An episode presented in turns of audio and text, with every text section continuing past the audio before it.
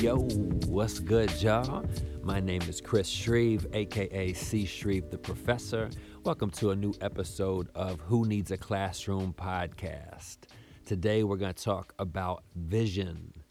Um, when I first think of vision, uh, I think of in sports like a point guard, you know, be able to see the floor, or I think of, you know, a kick returner, a punt returner, being able to, you know, see the whole field. Sometimes a quarterback the same. Um, I played a lot of sports growing up, and so that's what I think of when I think of vision. Is is can you see the court around you when you when you play basketball? As a youngster, you gotta learn to keep your head up and not look at the ball while it bounces. You gotta be able to look out in front of you. Uh, if you play, you know, baseball, there's a lot of vision in that. You gotta really be able to see that tiny ball and somehow hit it with a with a bat. And when it starts getting pitched at you real fast, it's, it's difficult to hit it. So um, that's one of my first kind of thoughts when I think of vision. Um, is you know, kind of have is like, you know, that's one of the the ways vision gets challenged. But then when I think about kind of, that's like my baseline understanding of vision. But then when I think of vision, like higher level or whatever, I'm thinking of like, you know, your personal vision for where you want to go, your vision of, of where you see yourself in the future, and then somehow actualizing that, you know, somehow seeing it and then being able to execute. And so that's, that's a whole other thing. But I think the sports reference kind of, kind of works and helps me sometimes to, to understand how seeing things works.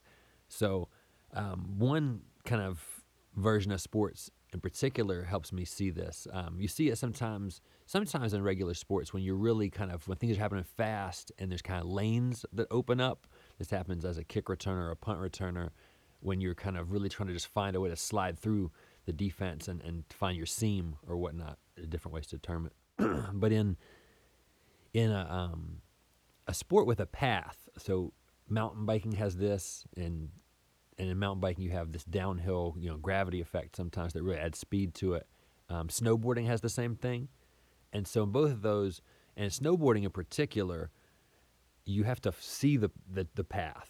Now in mountain biking, a lot of times it may be defined for you. You need to really see the path that's already there. Um, snowboarding has this, but if you're in a woods trail, sometimes there's one one path, but sometimes it opens up and there's many, and sometimes that's almost confusing to the rider, and so they have to find a way to to spot one path, and that path, if you're distracted by the all the things in front of you, is really difficult to see. But then when you sometimes just see this opening and see how, okay, I need to connect all that, and then you start to see how the seams work. They start to open up, and I think that's the vision. I think that's you knowing and seeing how you fit through that picture. I think it's the same for the, you know, for Allen Iverson um, slashing through a defense. You know, I think it's seeing a spot. Mike Vick did this so well, um, of of starting to scramble and then seeing a lane that almost shouldn't be there, but he knows how fast he is and he can make that somehow. And it, it closes just as he goes through, kind of on some Indiana Jones type, you know, grabbing his hat type thing. But I know in snowboarding, one other thing about seeing the path is is some concept. I can't, I think I may have read it in a snowboarding magazine, or no, maybe a friend used it in their teaching. I, I taught snowboarding at one point, taught lessons, and sometimes taught like trick lessons, and um, did things in the park, and, and, and worked, um, you know, kind of around the sport for a while.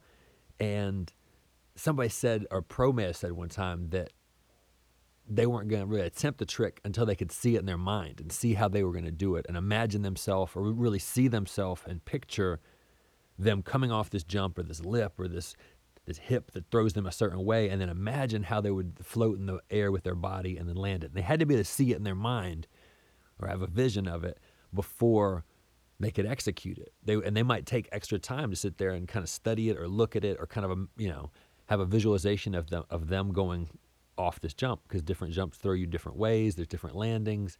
Certain tricks work better than others, type of thing. So snowboarding has a lot of this idea of vision, and I've applied that many times. If I'm going to drop some some cliff that's a little bigger than I'm, you know, comfortable with, maybe my comfort range is like a, a five foot cliff drop or eight foot, but this is like a ten or twelve, and I'm, you know, maybe not comfortable. Then you need to be able to see it before you drop. You need to be able to see, not only like maybe scope it, but literally in your mind's eye, be able to imagine yourself dropping it and see the landing, and, and how you're going to come off the off the cliff.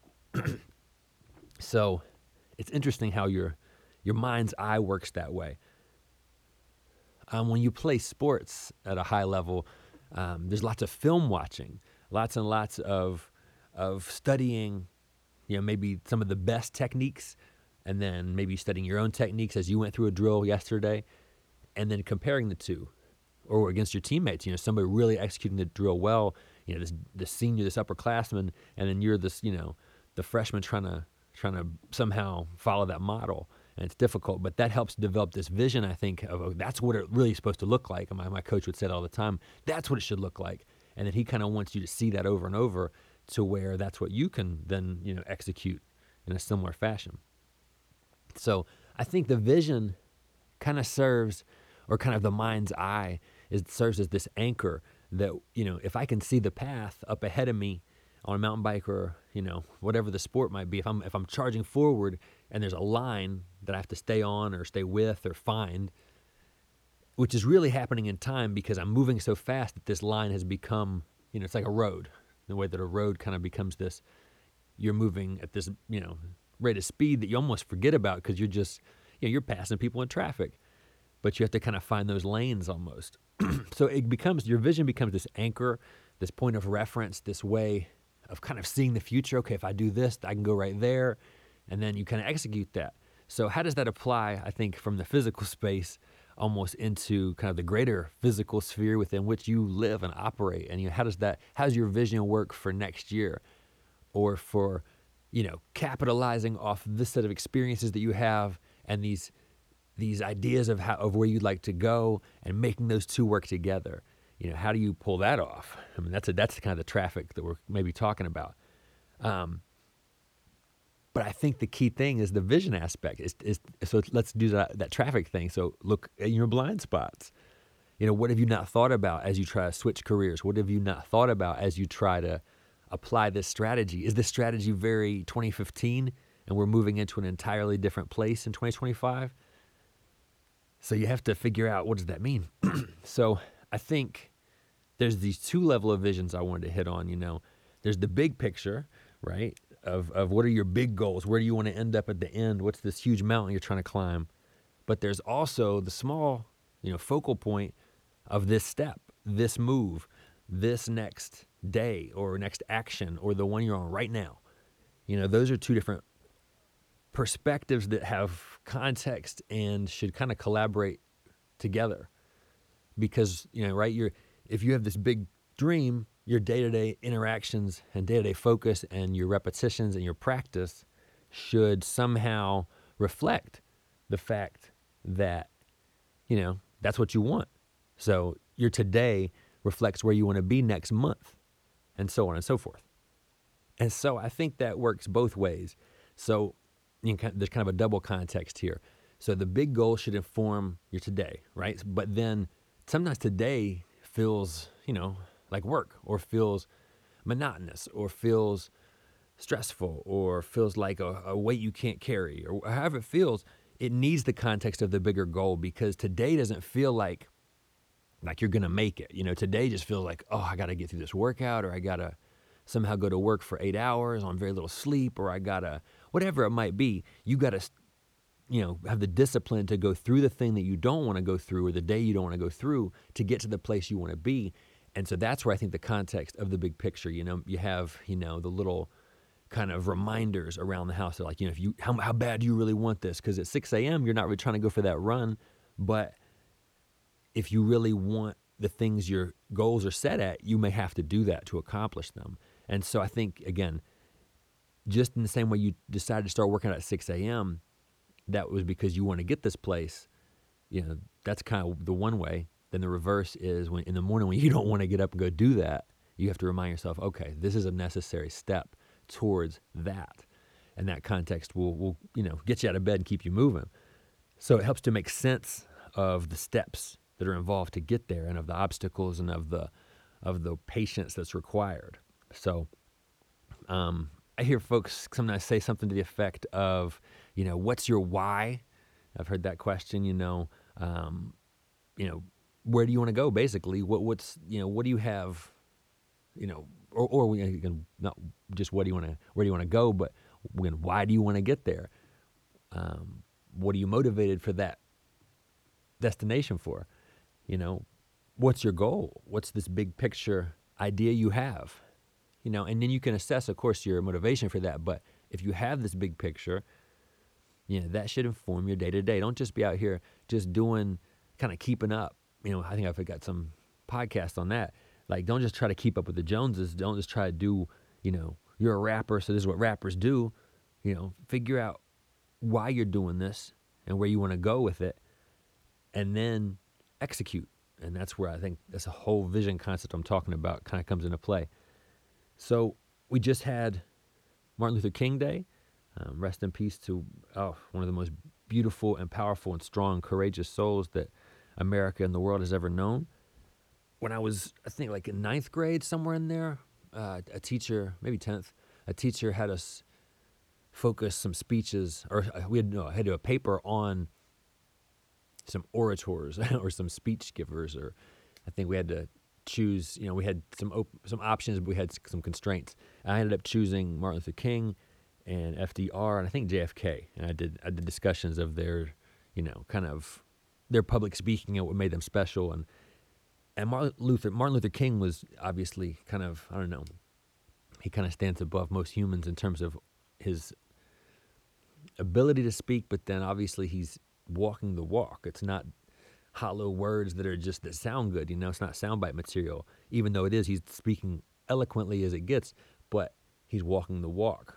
And so he has this vision, he has a dream, and he's willing to march for it, step by step by step. And that's that's part of the, I think, ultimately powerful um, legacy is, for me, is is, see, is seeing that, ultimately seeing a goal that he even, you know, said he may not, he will, likely won't get there to see, but had the had the vision to understand that everything he was doing was necessary stepwise to motivate others, to inspire others, to, you know, the whole nine. So when I think of a dream, I think that's kind of an eloquent and amazing idea of a vision of of seeing what you want and being courageous enough to go after it and to put literally your life on the line for that day in, day out. So amazing version of a vision there. Um, today that I'm recording this is Inauguration Day, and so I'm, I'm thinking kind of what's, you know, what's Biden's vision? Um, one of the point of references for new presidents is, is I think it's F D R's, you know, one hundred days, his first one hundred days, and he had these, you know, very ambitious goals and, and went straight full steam ahead with the New Deal and whatnot. And so it'd be interesting, as I think many of us are kind of sick of living in historic times, but they're not going anywhere, so it will continue to be historic times. So we'll see what this one hundred days of Biden's administration um, brings, but um, hopefully there are echoes and ripples of the visions and dreams um, of hope of, of the administration he was with, you know, Barack Obama, and that, that was their platform initially, and so not platform, but that was, you know, one of their big kind of messages was hope, and so to bring some of that back will be a vision that I think a lot more of us can get any kind of momentum behind. Um, so kind of to close out here, just thinking about, again, visions. um, I wasn't even going to get into quite even get into the idea of, you know, you think of spirituality or uh, mythology or religion. Uh, much of that is kind of vision based and in a different term version of the word visions. Maybe it's folks hanging out around a campfire in a desert looking at the stars and, and figuring out those visions, but you know, getting into, you know, if you're getting into spirit quests and hallucinogens and all that, it's a whole other whole other level of visions. But um, the levels I wanted to touch on are really, you know, kind of seeing what you want and then finding the ways to get there. And that's kind of the small steps towards the big picture. And so we're in January still. Many of us are, you know, attempting to stay on these workout plans and, and piece together this new year, new you type thing. So think about those goals you had maybe at the end of the year, or that you were reflecting on, or that, that you've talked about in your mind or to others, or you've maybe written down. Think about those big picture things as you figure out tomorrow's tasks to do. And then tomorrow when those tasks that you have to do come up and they're not, oh, they're not as fun as they were yesterday in terms of like execution, and you feel like you have to exercise some of that discipline, well, have that big picture in mind, because that will kind of adjust your focus to the now and say, okay, this is bigger than me jumping rope right now and then going to get my shoulder workout. This is part of my big plan that I have for myself to get to this other goal. So, you know, whatever that might be, whether that's your daily writing, whether that's your daily quality time with your child, whatever it might be, you know, find ways to execute the things that you have marked in life as important to you. You know, as you're an older adult, or as you pro- older, as you progress through life and get older, your you know your your time becomes more and more valuable, I think, because you feel like there's less of it. When you're nineteen or twenty, you're like, oh man, I'll never be old. But as you head towards thirty, head towards thirty-five, head towards forty, and and on and on, I guess you'll just kind of look at it and say, okay, wow, in ten years I'll be this old, that type of thing. And so you realize your time is so valuable. So learn this at whatever age you're at, that your time is valuable. And so focus in.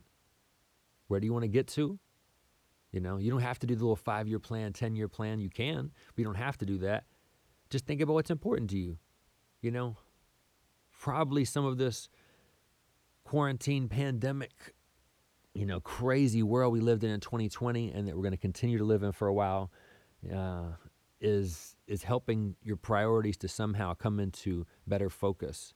So utilize your vision to see where you want to go. Utilize your vision to look left, look right, use your peripherals and whatnot, so you can somehow figure out the lay of the land and how you're going to maneuver. You know, watch your back as well. That's a that's a vision that is important. See if somebody's watching your back. You know, if you're not checking it every so often, make somebody else is checking it for you. Make sure you're uh, you're looking out for yourself. It's a it's a wild wild world we live in out here. So, uh, yeah, that's my that's my main take for today is uh is have a vision, and then somehow, once you've seen it, execute so that you can get towards it. So, thank y'all kindly. Uh, hope you're well. Hopefully, today's inaug- inauguration is the beginning of something different and better. Um, we'll see. America's been a lot of a lot of dark places in its long tenure, so hopefully we are crawling out of one instead of uh, digging farther in. Uh, thank y'all for listening. As always, um, who needs a classroom? I do. You do. We all do. Peace,